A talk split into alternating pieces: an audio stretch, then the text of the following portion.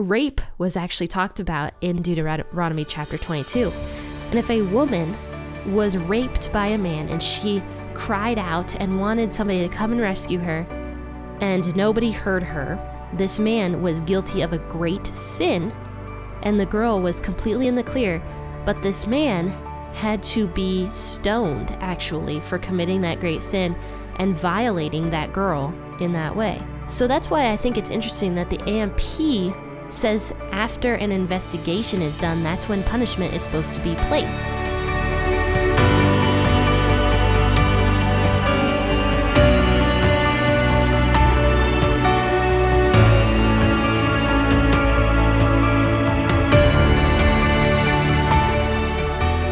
Hey, faithful listener, grab your cup of coffee and experience the Bible in a way you never have before. P40 Ministries is a podcast that goes through the Bible cover to cover. It's an awesome narrative that focuses your mind and prepares your heart for God to speak. So join your host, Jen, for a biblical podcast that's hilarious, informative, imaginative, and fun. The P40 Ministries podcast. Listen now as we go through the book of Leviticus.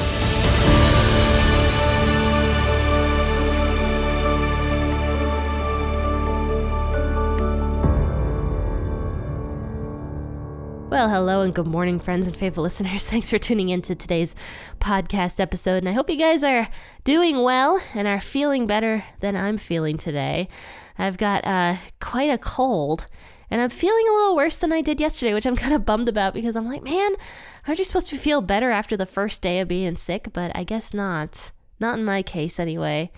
But yeah, I still decided to bring you guys a podcast episode because guess what? I am bored out of my mind.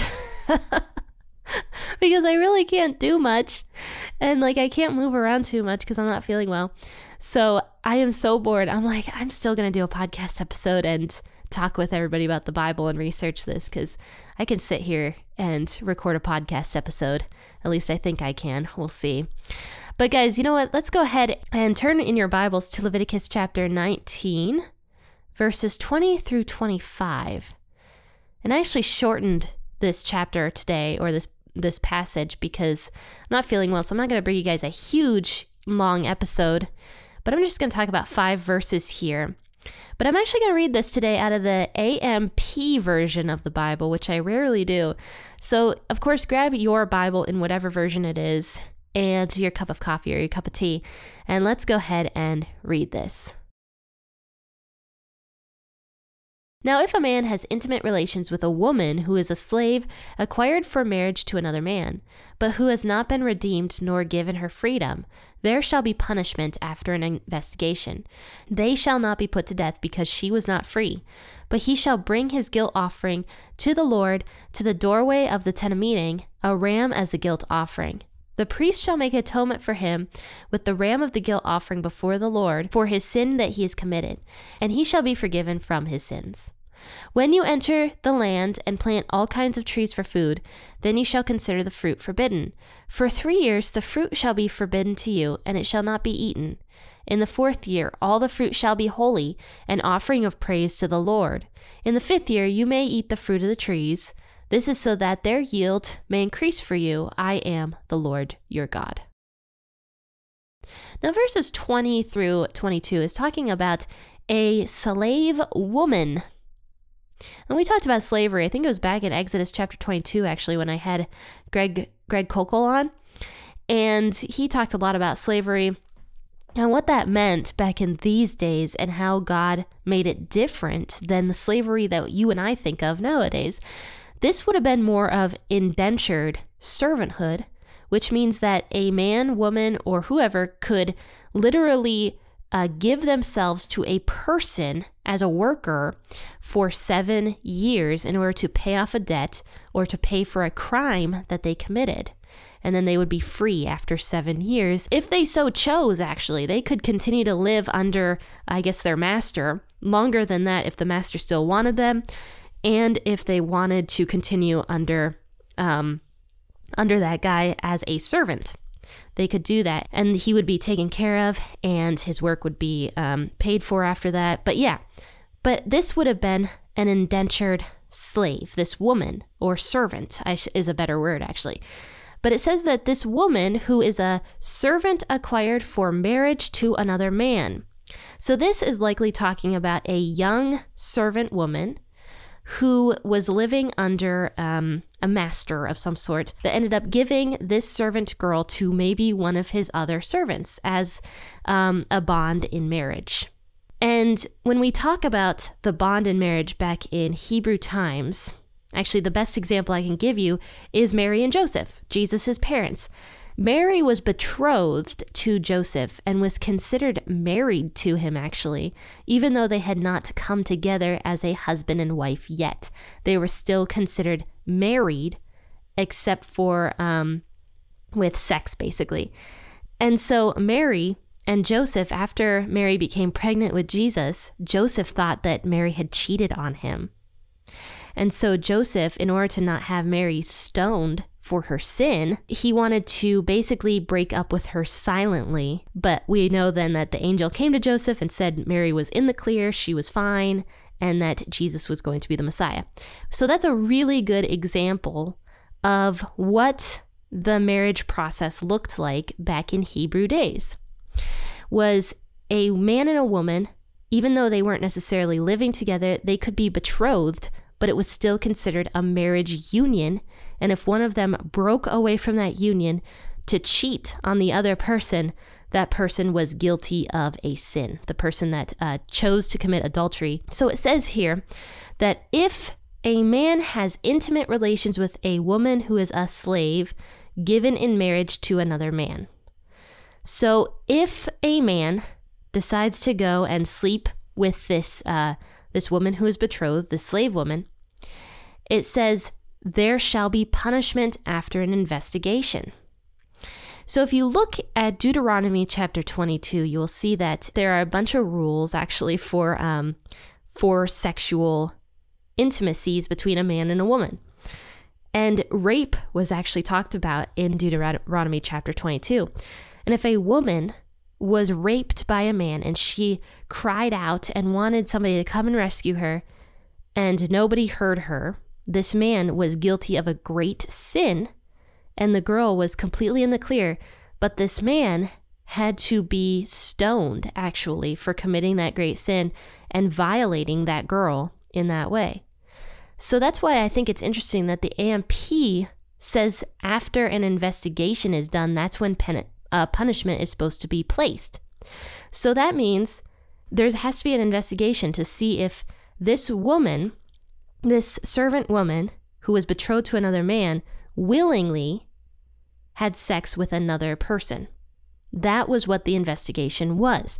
And if they found that this woman was raped, then the man would be punished. And if they found out that it was completely consensual, then there would be some kind of punishment. Now, the Bible doesn't specifically say what the punishment would be for the woman, but it does go on to say that the man would have to, after he was punished as well, he would have to go and perform the sin offering. But these two people would not be stoned to death, as in other circumstances of uh, consensual immorality. Does that make sense? I hope I'm I hope I'm making sense in my uh, fog here. but anyway, the man and the woman if it was consensual, they would not be punished by death, specifically because God was protecting this young servant woman, because she was not free. Even though she would be punished if they found out it was consensual. But if it even if it wasn't consensual and that young girl had been raped by some guy, he would be punished and then he after that he would have to bring his guilt offering to the Lord to the doorway of the tent of meeting, a ram as a guilt offering. And the priest would make atonement for him with the ram of the guilt offering before the Lord for the sin which he had committed, and his sin would be forgiven. And then after that, it's actually assumed from different portions of scripture that this man who had violated this girl would then have to be the one to marry her.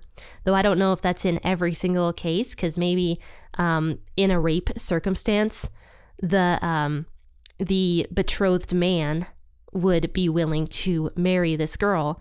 But obviously, if this girl had consensually cheated on him, that guy might not want to marry her anymore.